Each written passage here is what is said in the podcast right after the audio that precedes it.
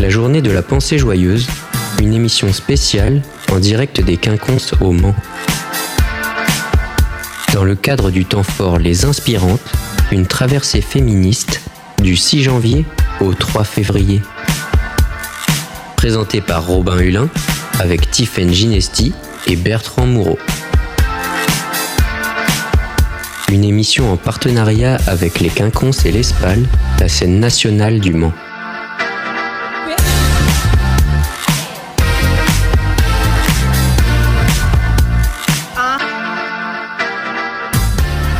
Bonjour à tous, bonjour à toutes, nous sommes en direct des Quinconces et l'Espal pour une émission spéciale consacrée au temps fort sur les inspirantes et la journée de la pensée joyeuse.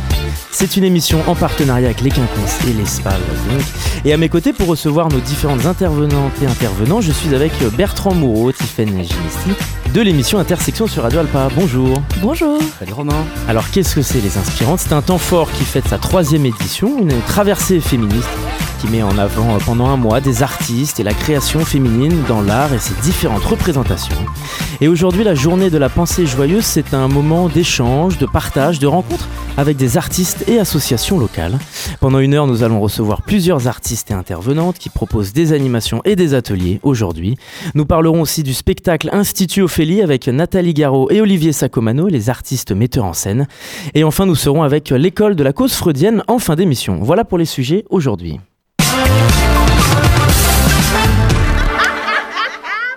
Pour démarrer cette émission, nous sommes avec Virginie Bocard, directrice des Quinconces et l'Espal. Bonjour. Bonjour. Merci d'être avec nous. Donc, comme on le disait en, en, introduction, le temps fort des inspirantes en est à sa troisième édition déjà.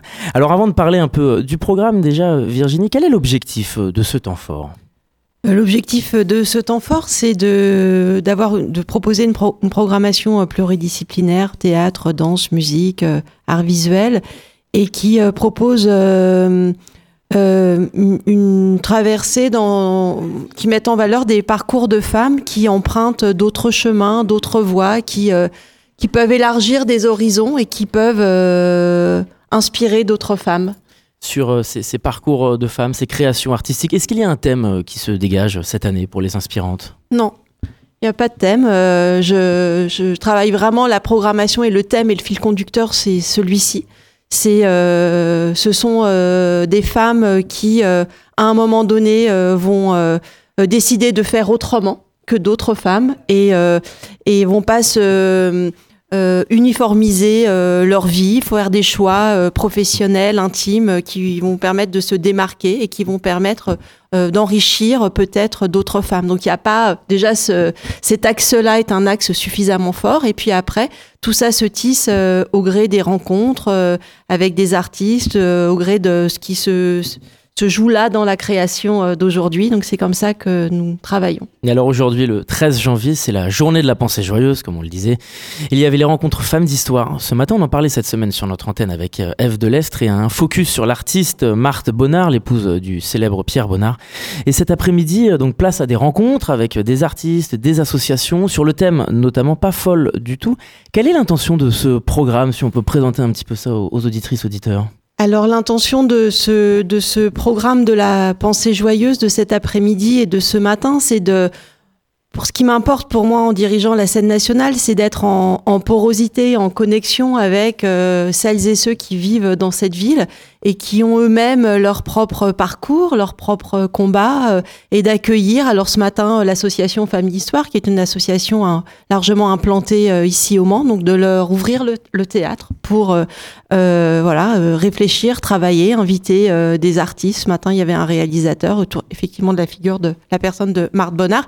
Et puis cet après-midi, ben, c'est toutes celles et ceux que vous allez accueillir, principalement mmh. plutôt des femmes d'ailleurs, avec des associations pour que le théâtre soit un théâtre qui soit euh, euh, composé d'autres euh, personnes que celles et ceux euh, qui travaillent. Donc, c'est ce qui enrichit vraiment ces différentes éditions des temps forts, c'est que ce théâtre soit grand ouvert. Là, vous voyez, il y a des collages ici d'une artiste qui est autour de cette table, je crois, et je trouve ça absolument réjouissant Euh, et c'est notre responsabilité de, d'ouvrir euh, largement les, les, portes du théâtre et de pouvoir bénéficier des contributions des unes et des autres. Parce qu'au travers de ce temps fort euh, des, des, inspirantes, vous essayez d'aborder les différentes thématiques artistiques, le théâtre, la danse, le chant qu'on retrouve tout au long du mois de janvier? C'est ça, une exposition également, mmh. celle de Stéphania Penafiel Loiza, qui est une artiste équatorienne et le titre de l'exposition euh, c'est euh, est un peu de nous toutes. Et je voilà j'en parlais l'autre soir euh, au, au, vernissage. Je pense à à la journaliste essayiste américaine Gloria Steinem qui disait que nous sommes composées toutes d'autres femmes. Et donc j'ai envie dans ce temps fort là de pouvoir valoriser ce qui nous relie euh, euh, voilà, euh, les femmes entre elles et puis plus, plus largement euh, les êtres vivants. Mais aujourd'hui, le combat, il est euh, large et on a besoin de toute cette, de ces rassemblements-là pour pouvoir avancer petit à petit. Mais les choses sont quand même largement en train d'avancer aujourd'hui. Virginie Bocard, lorsqu'on organise un événement de la sorte, un, temps fort qui s'étale sur plusieurs semaines, comment réussir à, concerner euh, tous les âges et les différentes générations qui ne sont pas toujours sensibilisées de la même manière à, ces différentes thématiques et qui n'ont pas toujours le même regard sur ces questions de société? Oui, alors c'est ce qu'on croit. C'est ce que souvent il est facile de nous plaquer euh, cette image-là pour euh, les lieux de théâtre, ce qu'on appelle les institutions culturelles. Euh, eh bien, euh, quand on regarde la programmation, vous le voyez très bien, la programmation est large, euh, très éclectique, avec par exemple en début de semaine prochaine la création de Pauline Perrade et de Justine Bertillot, euh, L'âge de détruire, qui parle des relations toxiques euh, entre euh, une mère et une fille. Et puis on a également Serena de Léna Bréban et avec une, pro une proposition euh, qui permet d'inverser les rôles. Et si un, les garçons prenaient le rôle des femmes et inversement et c'est une proposition qui s'adresse aux enfants à partir de 8 ans. Donc euh, Swad Massy la semaine dernière avec euh, euh, voilà un rendez-vous avec un public très métissé. Et donc justement moi ce qui m'intéresse dans mon métier c'est qu'on soit vraiment tous reliés qu'il n'y ait pas de, de clivage intergénérationnel. Ce matin il y avait euh, à peu près 200 personnes ici. Cet après-midi vous voyez autour de la table la moyenne d'âge. Je pense que je suis la plus âgée autour de cette table donc elle est peut-être d'une 35 35 40 ans euh, voilà, je pense que ce théâtre aujourd'hui, euh, il brasse largement et j'en suis euh, très fière. Merci beaucoup Virginie Bocard d'avoir répondu à notre invitation. Directrice des Quinconces et l'Espal, scène nationale du Mans.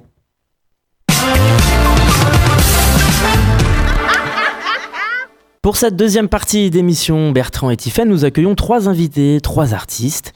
Alice Siby avec la compagnie Alcyone, Malou Esten de la compagnie Transtopie et l'artiste plasticienne Carl Gou. Bonjour à vous trois.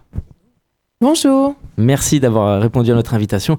Justement, comme on le disait, aujourd'hui, dans le cadre de cette journée de la pensée joyeuse et des rencontres, sur le thème pas folle du tout, jusqu'à 19h, on vous retrouve Alice Siby, vous proposez un atelier d'écriture sur le thème Nos objets de folie. C'est un temps d'écriture et de partage dédié à nos folies en donnant la voix à nos objets. Concrètement, Alice Siby, qu'est-ce que vous proposez aujourd'hui? C'est une bonne question. Euh, ça va être un temps d'écriture en... qui va se composer en deux temps. Le premier, ça va être euh, de pouvoir euh, se raconter à travers des objets qui nous contraignent, euh, des objets qui qu'on pourrait assimiler à ce qu'on nomme la folie féminine et qui parfois fait de nous des femmes hystériques. Et la deuxième partie, c'est plutôt justement de se libérer de ces préjugés, ces contraintes et de se dire que d'aller plutôt vers l'empouvoirment. Mmh. Et de dépasser, euh, de dépasser l'image de la folie vers la création. Création, pardon. Euh, toi, Malou, toi, tu fais partie de la compagnie Transtopie, hein, qui est notamment, les auditeuristes connaissent bien ça, à l'origine du Ladyfest à Alençon. Euh, grand succès hein, depuis trois ans. Et tu es aussi connu des auditeuristes de Radio Alpa, puisque tu as participé à l'émission Non Mais Genre euh, sur plusieurs émissions. Exactement, avec toi Bertrand. Voilà. Et tu fais partie aussi, euh, beaucoup d'activités, hein, tu fais partie aussi de Gangrène, de l'é- l'équipe Gangrène, peut-être tu peux en parler. Et euh, cet après-midi, vous animez, Gangrène anime un atelier de construction de badges. Est-ce que tu peux nous expliquer en quoi ça consiste? Qu'est-ce que c'est Gangrène Et qu'est-ce que c'est que cet atelier badge? Alors, Gangrène, c'est un collectif euh, du Mans qui réunit des diverses personnes en, en, mixité choisie.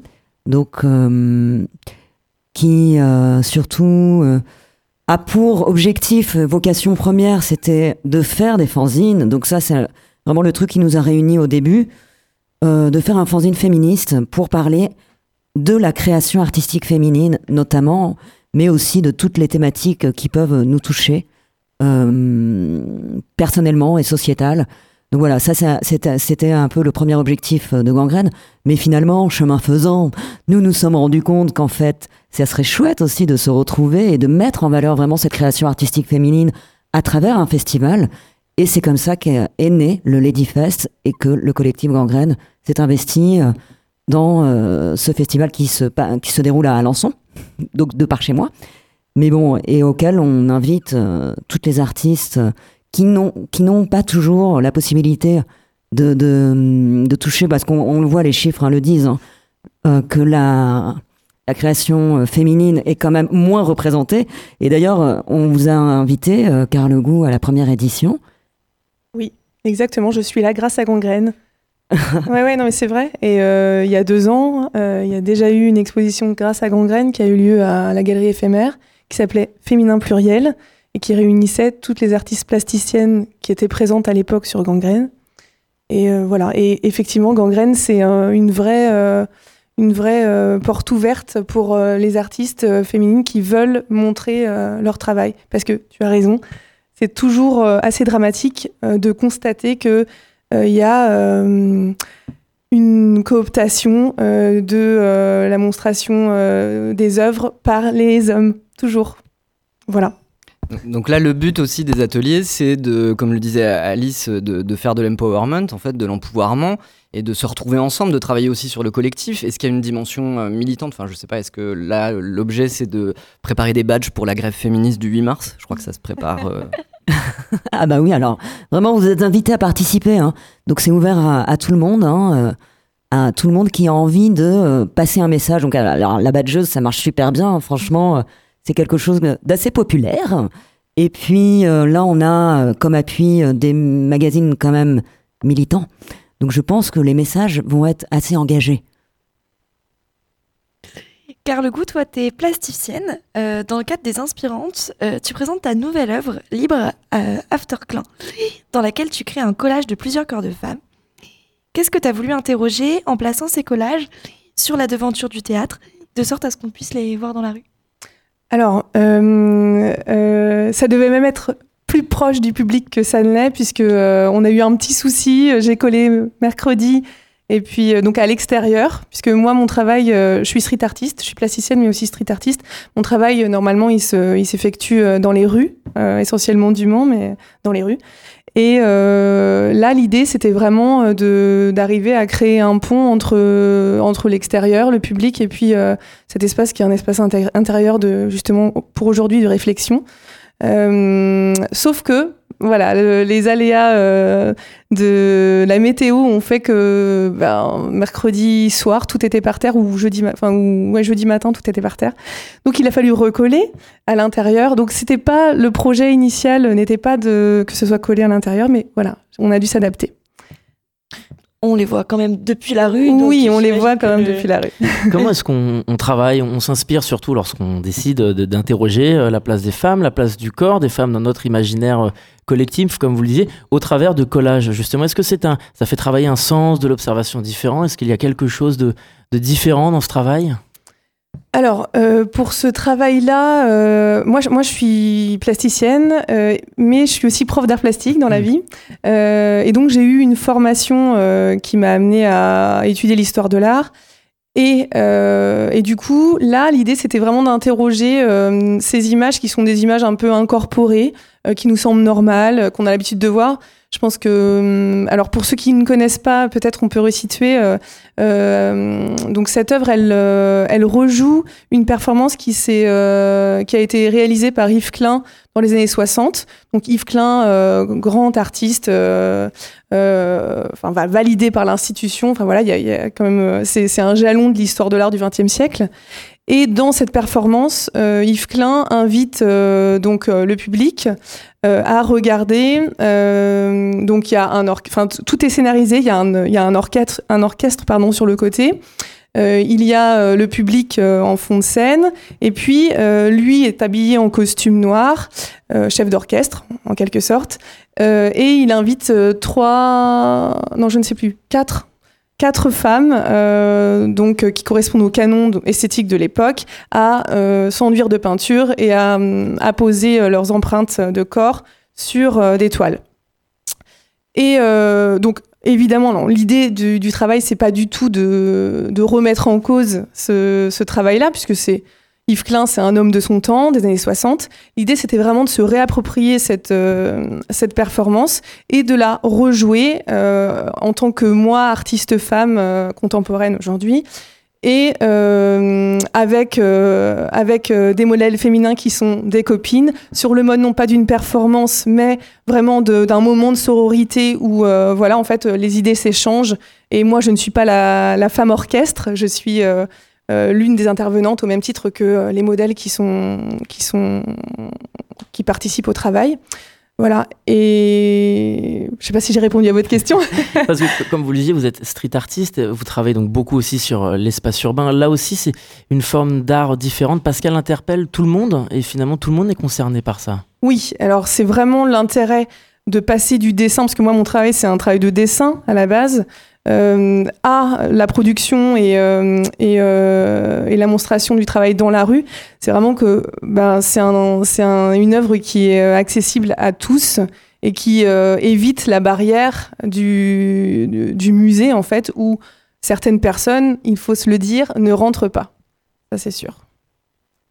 En, regardant, donc en venant, en regardant les collages, moi j'ai été interpellée par euh, ce mouvement, en fait, on a vraiment l'impression qu'il y a un espèce de mouvement de libération des corps dans euh, les corps des femmes de tes amis que tu représentes.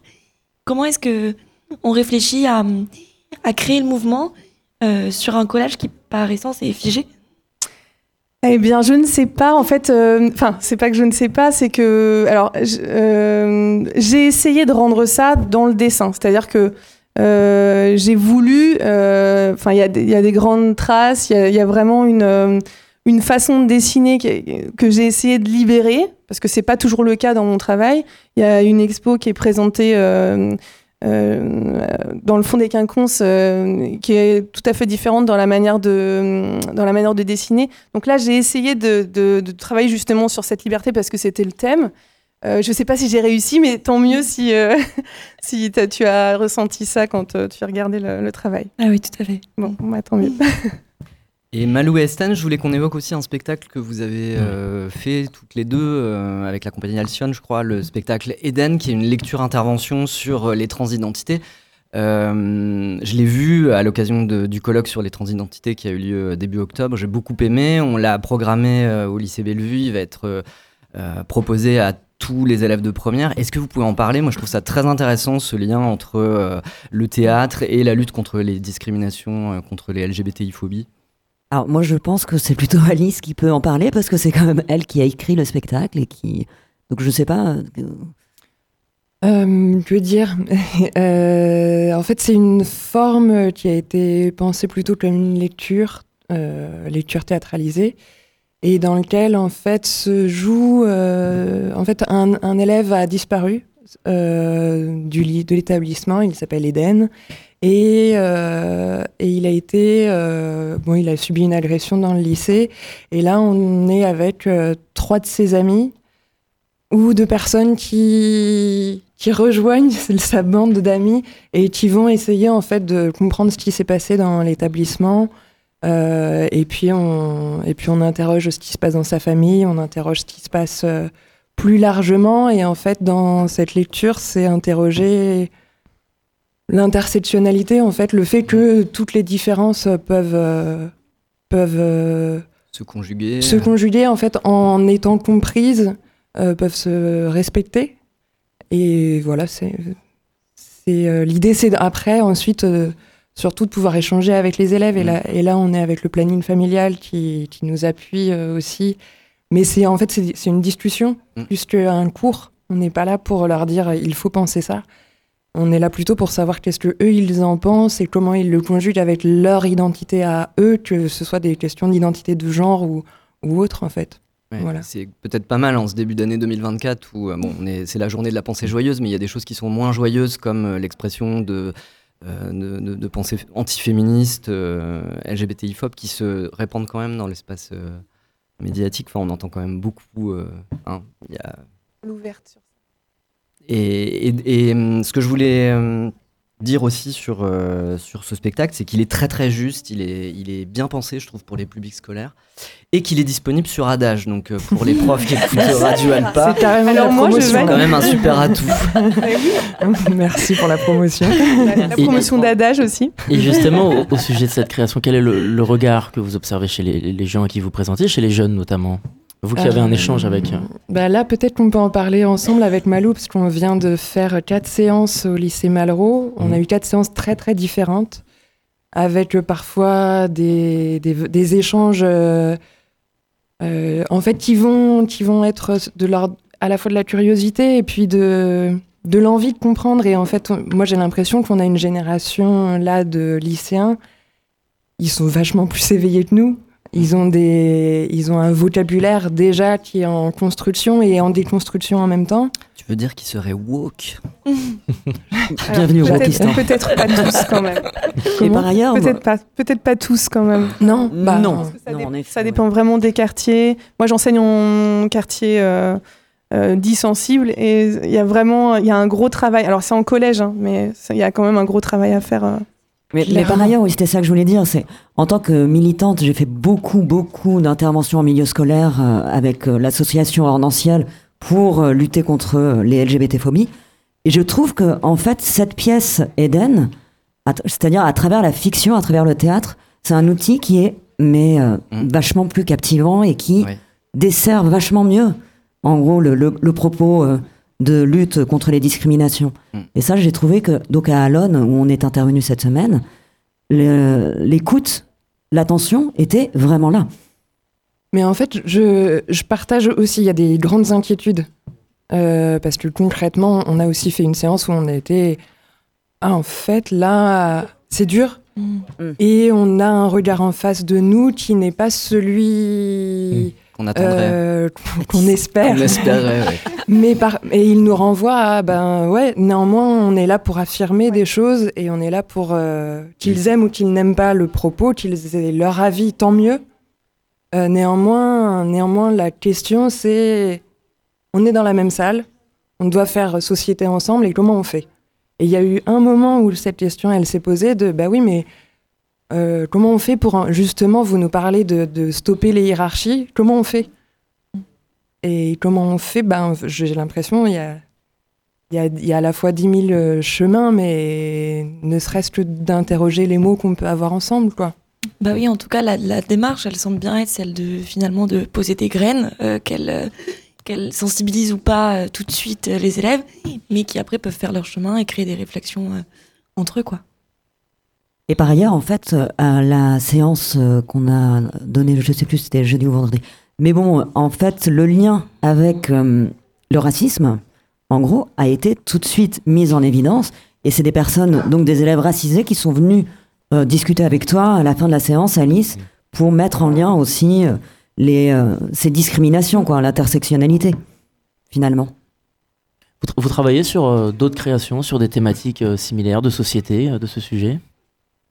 À aborder avec les jeunes euh, particulièrement. euh, sur les questions de consentement, Oui. on a une, une autre forme d'intervention où là on raconte euh, l'histoire d'une jeune fille qui, euh, sur, en fait, qui va être confrontée à la nécessité de, de donner son consentement et qui va être sidérée. Et en fait, euh, je dirais que là maintenant, moi, c'est vraiment euh, un chemin de se dire que de toute façon, il, il faut arrêter de faire que des personnages blancs. Et même si, même si on est blanche pour en parler, mais parce qu'il y a besoin de réveiller des choses et de nous-mêmes de nous dire, euh, ben, on va interroger la notion de consentement, elle va pas être prise de... Il y a, il y a plein de manières de la voir et néanmoins on peut pas rester sur notre... euh, Mm. centré sur nous pour en parler. Euh, et bon, après c'est une forme où on va... On est... On voit plus de violence. Enfin, c'est une autre forme de Vous violence. vous abordez Là, ça différemment. Là, c'est les violences sexuelles et, et, et le constat est différemment perceptible. Ah, c'est très trigger en fait. Donc du coup, il y a euh, voilà, Mm. ce qu'on voit aussi quand on fait, parce que moi on, en- on en a fait aussi à- dans, dans notre lycée, c'est ce qu'on voit, c'est la réalité des violences sexuelles et sexistes nous saute à la figure. Mm. C'est-à-dire qu'il y a des réactions de. de- enfin, on en parlait tout à l'heure, Alice, euh, des, des crises d'angoisse, Mm. euh, des, des élèves qui sortent. euh, et ça, hum, c'est violent en fait de le voir aussi. Oui, et notamment quand, en fait, quand elles s'autorisent, je dis elles parce que c'est des jeunes filles qui sortent, Mm. qui en tout cas qui ont des remontées traumatiques. Il y a toutes les personnes en fait qui restent dans la salle. On voit qu'il y a des, il y a des perturbations et notamment chez des garçons, où jamais, jamais, jamais un garçon ne s'autorisera à sortir de la salle. Et on sait que sur une classe, il y en a un à trois qui a, un à trois élèves, euh, garçons ou filles, qui a subi des violences. Mais euh, on se dit, waouh, on fait quoi de, de tous ceux qui parlent pas Bon, après, c'est. euh, on pourrait en parler pendant des heures, c'est des grandes questions. Mais... On les invite à un- au quinconce euh, pendant la journée de la pensée joyeuse. Mmh. En tout cas, merci beaucoup à vous trois d'avoir répondu à notre invitation. Alice Sibyl, Malou Esten et Carlo Gou. On vous retrouve euh, aujourd'hui à l'occasion de la journée de la pensée joyeuse pour des rencontres et différents ateliers cet après-midi. Merci beaucoup à vous trois. Merci. Merci. Merci. Bertrand et Tiffen, on va se retrouver dans quelques instants après une pause musicale. Et justement, la pause musicale, c'est vous qui l'avez choisie avec le titre Féminazie. Est-ce qu'on peut dire un mot là-dessus? Bon, C'est une chanson. euh, ouais, le titre dit tout et c'est une chanson pleine d'énergie et de revendication. Donc c'est cool. on est un peu en colère là. Eh bien, début d'année. on écoute ça et on se retrouve dans, dans quelques instants.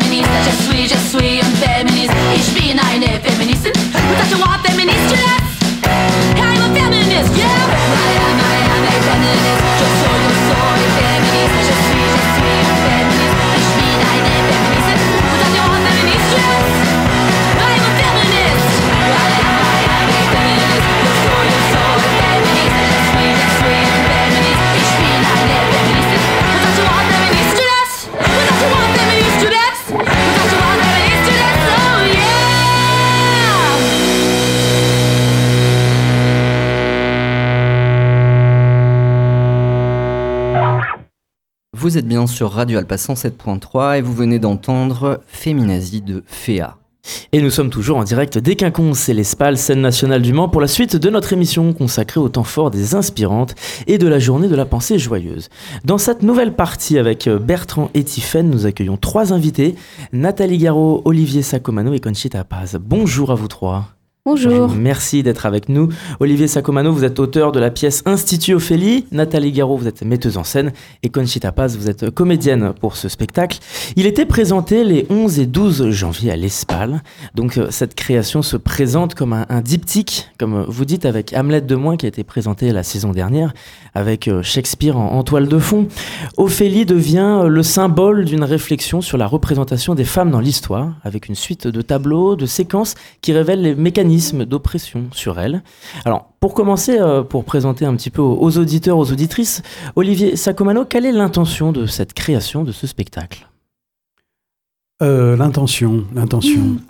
Euh, l'intention est toujours un peu obscure, mais en tout cas, il y avait une, une- une- un point de départ qui était cette figure-là, qui était celle d'Ophélie, parce que c'était une figure féminine dans une tragédie extrêmement connue, qui est assez secondaire dans le- la pièce de Shakespeare, et qui en même temps est une figure qui nous intéressait parce que c'est une figure euh, délirante dans la pièce de Shakespeare. C'est-à-dire qu'à un moment donné, elle a une scène dans laquelle un poème, euh, elle dit un poème devant la cour, et là on dit elle est folle. Et par ailleurs, l'image d'Ophélie, au-delà du fait que c'est un personnage secondaire, c'est transmise notamment par la peinture, par la poésie, et a petit à petit été une représentation, on va dire, euh, persistante de la jeune femme euh, folle, sacrifiée, victime, et que on a essayé à partir de cette figure-là ou de cet imaginaire-là de lancer ce que nous on a appelé petit à petit une espèce de contre-offensive mais poétique, pas simplement comment dire euh, revancharde, euh, qui s'emparerait de ce nom et de cette mémoire et pour euh, d'une certaine façon miner ou déminer un certain nombre de représentations des femmes dans l'art, dans la politique et ce qui occasionne une espèce de traversée du XXe siècle qu'opère Conchita Paz qui joue une femme hantée d'une certaine façon par le nom d'Ophélie et par l'ensemble des images associées à elle et aux femmes au cours du XXe siècle. Alors, quand on rentre dans la salle de, de spectacle pour voir la pièce, il n'y a pas grand-chose à voir. Et puis Ophélie, elle orchestre la construction et la déconstruction de l'espace scénique dans une énergie euh, déconcertante. Quel est le rôle de ce tableau que, que vous montrez aux spectateurs euh, et aux spectatrices? Alors lequel de tableau Eh ben, du, du tableau mouvant de la scène, en fait, de tous les tableaux que vous... Comment est-ce que vous utilisez euh, cette, scène qui qui arrête pas de se construire et de se déconstruire, en fait? Bah en fait, euh, pour nous, il y a une, espèce de pluralité de fonctions et de sens. Euh, cet espace, c'est l'espace réel dans lequel on se trouve tous, public et acteurs réunis. Et, et comme disait Vitesse, la scène, c'est quand on sait qu'il y a la scène. Donc ça veut dire que tout le monde est conscient de l'endroit où il se trouve, il y a une scène, et sur cette scène, il y a une autre scène. Donc cette chose-là, du, doublage de la scène, je pense que c'est une chose euh, assez importante. Il y a deux scènes. Il y a le plateau du théâtre et puis il y a la scène sur laquelle euh, euh, Conchita va finir par entrer. Donc elle entre sur une autre scène que celle qui en première instance nous réunit. Donc ça c'est une chose que je dis pour dire, c'est aussi un espace mental. C'est l'autre scène, on pourrait dire en analyse par exemple, on- ce terme peut être utilisé, l'autre scène. Et, et donc Conchita, l'actrice qui donc joue Jeanne, le personnage central, pénètre sur cette euh, seconde scène et en même temps qu'elle, on y pénètre et cette autre scène, c'est aussi un espace qui est un espace mental. Vous avez vu, il y a six portes. Mm. C'est assez rare des espaces dans lesquels euh, sur les murs s'aligne une série de portes par lesquelles on entre et on sort. Et donc il y a aussi quelque chose qui a à voir avec ce dans quoi on pénètre, l'espace dans lequel on pénètre n'est pas seulement un espace matériel concret qui est une pièce ou une salle ou une chambre ou une voilà. C'est aussi un espace qui a une dimension euh, non matérielle ou, ou en tout cas plus plus vaste que l'espace matériel qui, qui se déploie devant nous et qui est vide au départ comme vous venez de le dire. Et c'est important que ce vide-là, on part quand même, et je pense que ça c'est une chose très importante, on part à égalité. Ce qu'on est en train de regarder, c'est un espace qui est vide. Donc on part de, ce- de cet espace vide et on va ensemble traverser des constructions successives. Dans ces constructions, il y a beaucoup d'énergie. L'énergie des personnages, la musique, l'évolution de la scène. C'est une pièce qui va vite. Alors ce rythme-là, est-ce qu'il est le reflet de la, de la folie d'Ophélie? Est-ce que c'est le rythme de la dénonciation de tout ce qui est dénoncé ou est-ce que c'est le rythme des, nécessaires pour mettre en avant tous les mécanismes d'oppression qui pèsent sur les femmes? Parce que une des choses que j'ai trouvé majestueuse, c'est euh, la quantité de, de, de, de ce sujet abordé. Donc, euh, euh, comment est-ce que comment est-ce qu'on on interprète ce rythme très soutenu? Euh, je dirais peut-être. Euh, ouais, mais je pense qu'on peut répondre à deux. Je- si je le dis du point de vue de la mise en scène, je pense que hum, c'est c'est un rythme qui a à voir avec l'inconscient. C'est pas dans dans si vous vous réveillez et que vous avez 5-10 minutes de pensée comme ça le matin en restant allongé, euh, il y a une vitesse. Vous voyez le nombre de choses auxquelles on pense quand on se réveille et tout d'un coup traverse des pensées, parfois très éparpillées, parfois cohérentes, parfois qui s'associent l'une à l'autre pour fabriquer un sens. Et donc il y a quelque chose dans ce rythme-là ou dans cette mécanique euh, qui matériellement, la mécanique est très très très réglée. Si on parle en termes techniques de théâtre et de mise en scène, c'est une mécanique assez implacable. Mais en réalité, ce dont elle est le reflet, ou en tout cas ce qu'on essaye de faire, c'est de se dire qu'est-ce qui traverse, qu'est-ce qui traverse la pensée d'une femme euh, et là, en l'occurrence, on fait une traversée presque d'un siècle entier. Mais c'est aussi que les images, elles nous habitent, ou les images, les pensées, elles nous habitent, et elles nous habitent pas dans un ordre. C'est pas euh, thèse, antithèse, synthèse, comme dans une rédaction. on est habité par des images, on est habité par des pensées, sans que cet ordre-là soit l'ordre euh, du monde tel qu'il va, c'est-à-dire d'une certaine logique de causalité ou de voilà. Et, et d'imposer donc un rythme visuel, sonore, lumineux pour le, le- le spectateur, pour le public, dans ce, sa, cette création? Comment est-ce que esthétiquement, physiquement, euh, si on, sans en dire trop, il, il évolue euh, face au, au spectateur, au public? Je sais pas si on l'impose en réalité. Je crois qu'on est dans un processus de création. Mm. euh, Il y a quelque chose qui s'impose à nous plus qu'on ne cherche à imposer quelque chose. Donc de fait, quand on a travaillé Conchita, mais là je vais laisser Conchita en parler, euh, quand on a travaillé à construire cette espèce de traversée, aussi bien du siècle que de l'inconscient d'une femme qui est qui vit aujourd'hui, qui est là, qui est présente, qui est avec nous. Parce que même dans le rapport, c'est très concret. Il y a un rapport entre les, acteurs et les spectateurs qui se déplie au présent de la représentation. Donc la question, c'était comment on, opère cette traversée d'un siècle, euh, ou comment on est, on est aussi euh, transporté ou traversé. Je, pense qu'il y a un, un double mouvement qui est celui d'un transport dans le temps, mais aussi d'une traversée. Enfin, comment nos subjectivités, elles sont, elles sont traversées par un certain nombre d'éléments. Et nos émotions nos Et évidemment, et, et, qu'elle pro- et ça produit des émotions. Mais l'enjeu pour nous, de toute façon, c'est jamais de créer une émotion. C'est on crée des formes, et il s'avère que ces formes, par moment, produisent des émotions. On l'espère, mais en tout cas, c'est pas le, le but n'est jamais celui de produire une émotion ou de produire. Enfin, en, en tout cas, moi, j'estime que c'est pas ça le travail de la création. Ophélie, elle convoque euh, des alliés, des sœurs, Simone de Beauvoir, Sylvia Federici, Angela Davis. Est-ce que ça a été une évidence de choisir ces figures-là et de les représenter comme ça? Ou est-ce que, euh, est-ce que ça a été un- des discussions, un débat, un questionnement? Pas des, des discussions, il y en a eu, mais le premier mouvement, comme souvent dans le travail, c'est euh, quelqu'un un matin, parfois moi, bon, a une idée et on essaye. C'est ça, bon, le travail. On, se dit, tiens, aujourd'hui, et un jour j'ai dit, je ne sais plus pourquoi exactement, j'aimerais bien, j'ai demandé à tous les acteurs de choisir des figures, euh, disons, de la lutte euh, politique, euh, intellectuelle des années 60-70 et euh, il, une impro. On avait fabriqué un espèce de petit espace intérieur, genre un salon ou une cuisine. Et imaginons, vous, vous choisissez chacun une figure, vous travaillez en imitation. Demain, on fait une impro et, et ils se retrouvent tous euh, dans la cuisine. Sauf que des gens qui, a priori, peuvent pas forcément. Mais dans un rêve, c'est possible que Deleuze et Davis se côtoient, euh, même si ça n'existe pas dans la réalité. Et donc, il y a eu une impro comme ça qui est arrivée, euh, aussi parce que on voulait vérifier quelque chose dans le travail de l'improvisation d'un certain nombre de points de contradiction qui pouvaient s'exercer entre des pensées qui sont celles qui sont toutes des pensées d'émancipation comme il faut le dire. Euh, Rancière euh, c'est tous des penseurs de l'émancipation. Rancière Guattari il y avait Ouri qui, euh, Matisse avait fait une impro sur Ouri je crois. Conchita c'était Delphine Seyrig qui n'est pas restée finalement. Mais donc ils avaient tous choisi un voilà une figure comme ça disons de la pensée de l'émancipation mais parmi les penseurs de l'émancipation, il y a des gros désaccords enfin, entre chacune des. Et donc, le jeu, pour nous, théâtralement, c'était de dire comment, s'ils se retrouvaient, euh, de quoi ils parleraient, si, si tant est qu'ils parlent de la question féministe ou de la question de la place des femmes dans la société, et comment ils en parleraient à cette époque-là. Enfin, voilà, c'était comme une sorte d'expérimentation. Donc, il y a eu aussi comment, maintenant, dans la pièce, c'est très clair que les hommes commencent, puis les femmes arrivent, prennent la place. Et donc les hommes fuient, mais quand même ils reviennent. Enfin, il y avait aussi tous ces mouvements-là qui nous amusaient beaucoup de comment, à l'intérieur même des luttes d'émancipation, la position des femmes n'avait pas été si évidente que celle-là, ou la...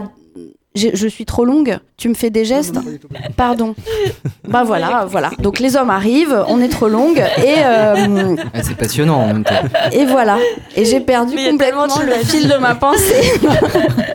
Je voulais juste dire, parce que vous avez employé le mot sœur, Oui. en disant elles se trouvent des sœurs de combat. Et la pièce se construit aussi quand même par des associations. Ça nous intéressait beaucoup que les premières sœurs qu'on voit soient des nonnes, par exemple. Ah Pas oui, seulement des figures de l'émancipation, mais aussi comment euh, ces premières sœurs, qu'elle appelle mes sœurs, c'est ces deux nonnes euh, qui sont, qui à la fois disent quelque chose du couvent dans lequel euh, Hamlet veut envoyer Ophélie. Donc on traverse euh, des, des- des visages de la ou des formes de la sororité qui sont très différentes et qui pourraient être tant du côté d'une représentation historique des femmes dans le couvent que des penseuses de l'ém- l'émancipation que sont Le personnage que, que vous incarnez, euh, il passe par plein de plein d'émotions, plein d'états, plein de formes d'énergie différentes. Euh, comment est-ce qu'en tant que comédienne, on se met dans, dans la peau d'un personnage aussi, euh, aussi vif, aussi vivant, vivante et aussi changeant?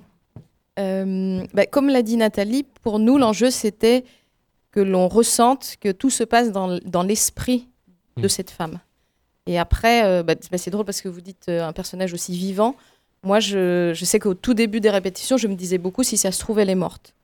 C'est- elle- elle- elle- Moi, je suis l'actrice qui, dans le spectacle précédent, Hamlet de moins, joue, joue Ophélie. Et donc, euh, la dernière scène d'Ophélie, eh ben, c'est le délire, et puis après, elle se jette dans, dans la rivière. Donc, pour moi, il y avait vraiment un mélange entre est-ce que je suis la vivante ou est-ce que je suis la morte?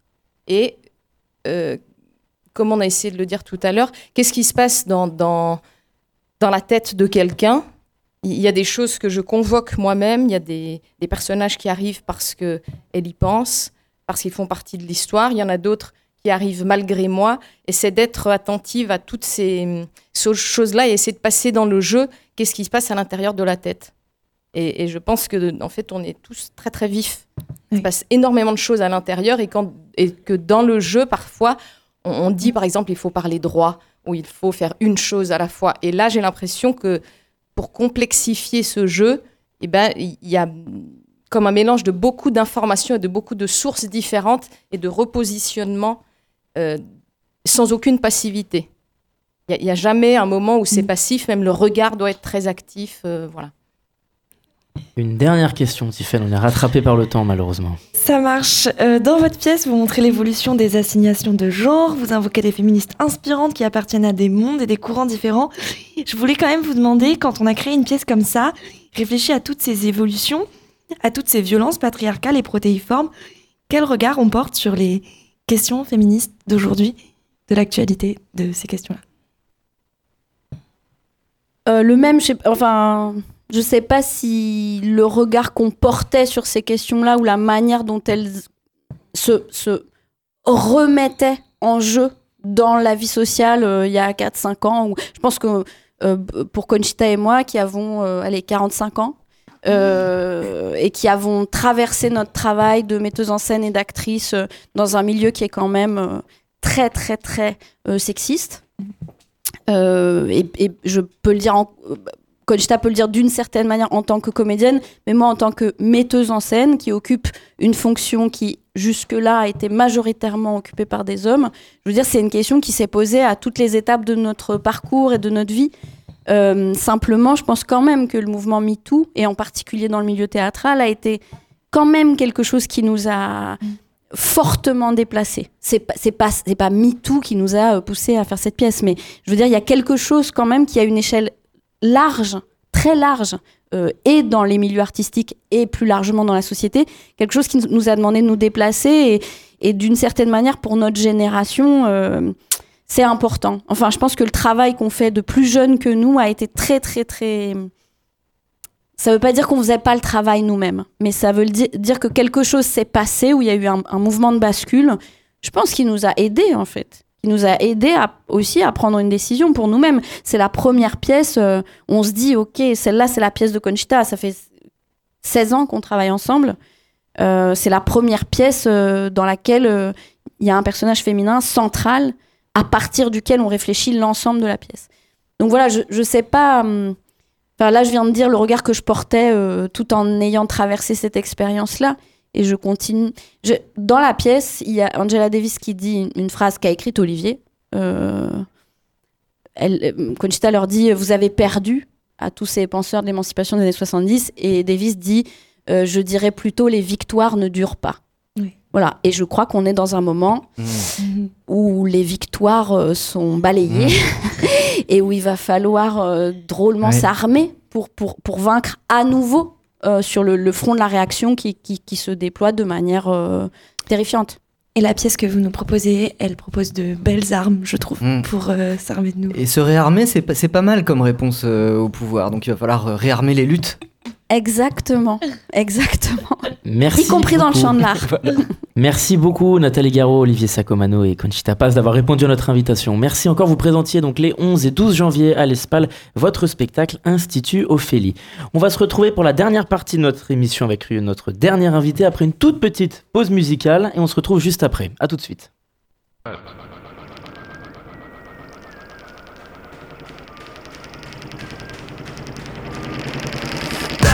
The ISO, back in the ISO, back in the ISO lab.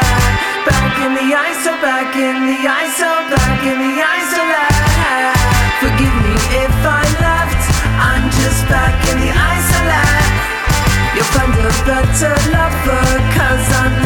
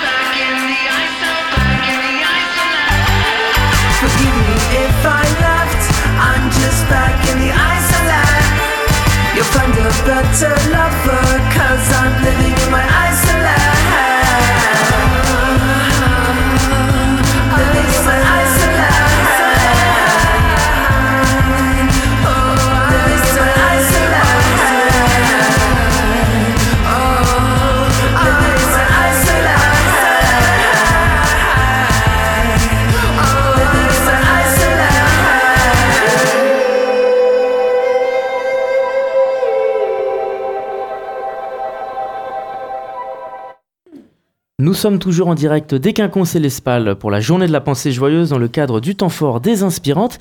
Et Bertrand et Tiffany, il est l'heure d'accueillir notre dernier invité de cette émission.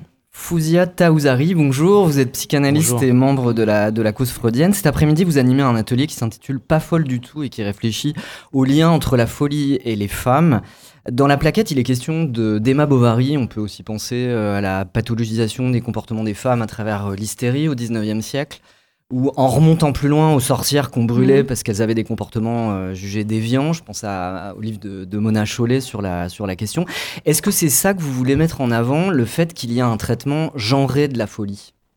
Alors tout d'abord, bonjour. Merci Bonjour. pour votre invitation.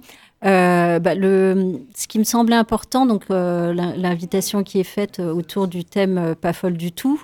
euh, D'abord, c'est euh, pré- euh, prélevé d'une citation de, de Jacques Lacan et euh, de faire valoir en effet que euh, tout le long de l'histoire, euh, les femmes ont été au fond bafouées, bâillonnées, et donc on a mis tout- tout- différents termes, on a pathologisé au Mhm. fond ce qu'elles tentaient de dire des oppressions qu'elles subissaient.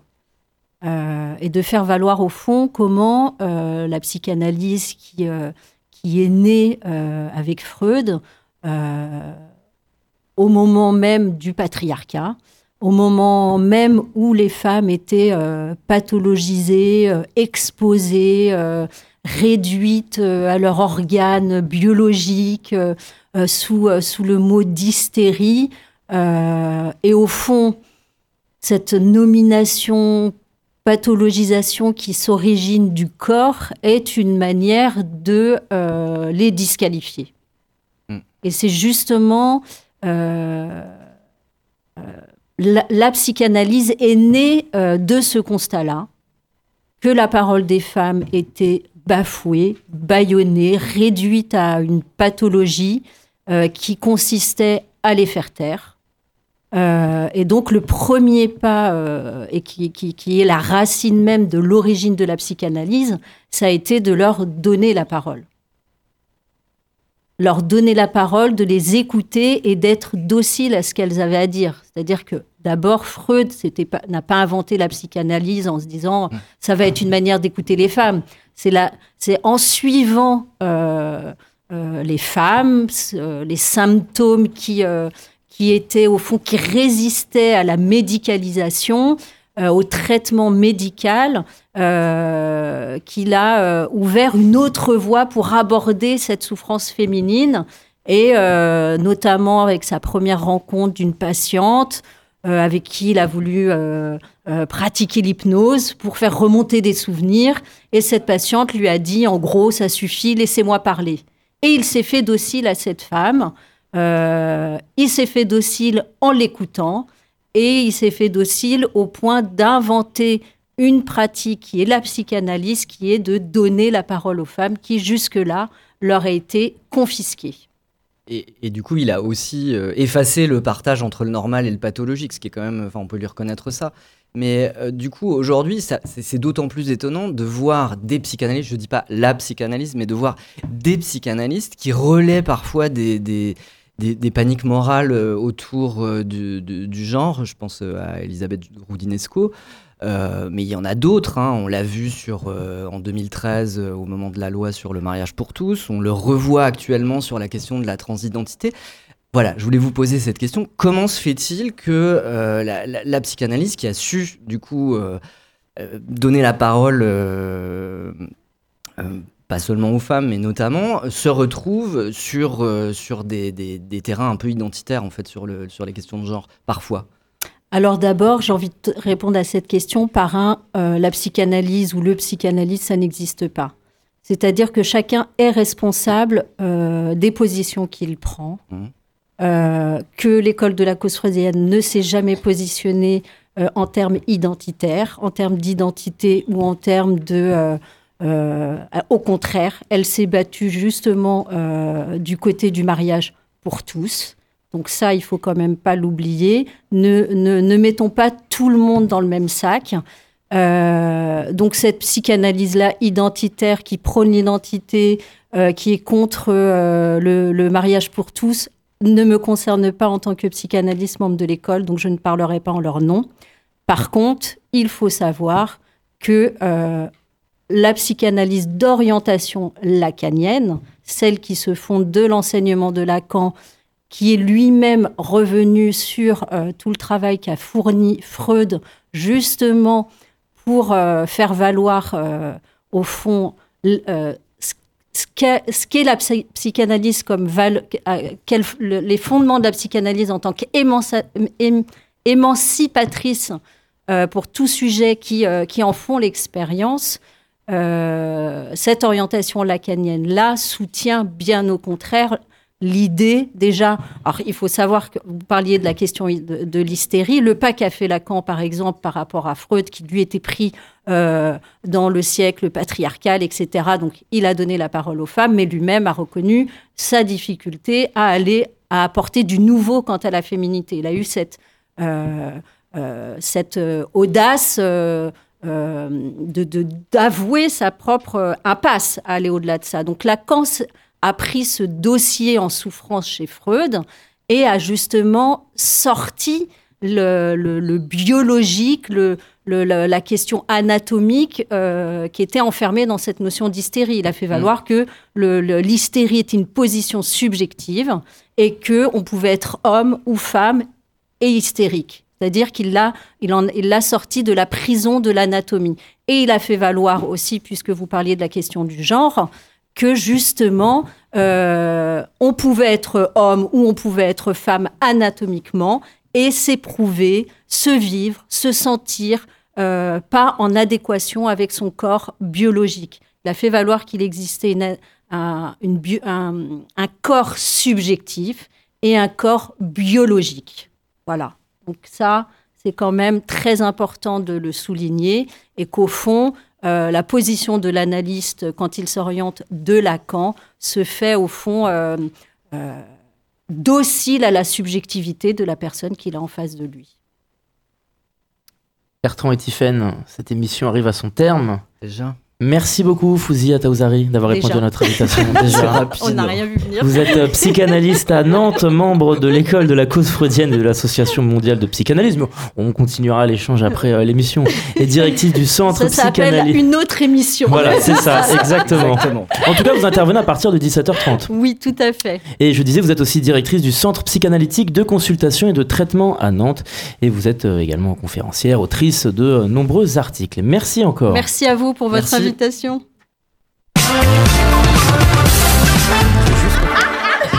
C'est la fin de Non, cette émission. Je, je me permets juste de conclure. Excusez-moi, excusez-moi. Il faut conclure et rendre l'antenne. Sinon, il y a des émissions qui attendent sur Radio Alpa. Merci beaucoup, Bertrand et Tiffaine. Merci. L'émission Intersection, l'émission de toutes les luttes, c'est le mercredi de 13h à 13h30. C'est un podcast, évidemment. Je remercie les Quinconces et les Spal, scène nationale du Mans, pour leur confiance dans ce projet en partenariat avec Radio Alpa.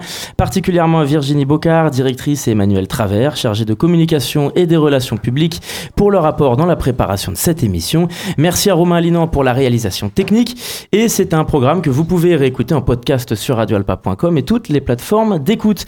En attendant, je vous souhaite une très bonne journée sur l'antenne de Radio Alpa. Merci encore et à bientôt.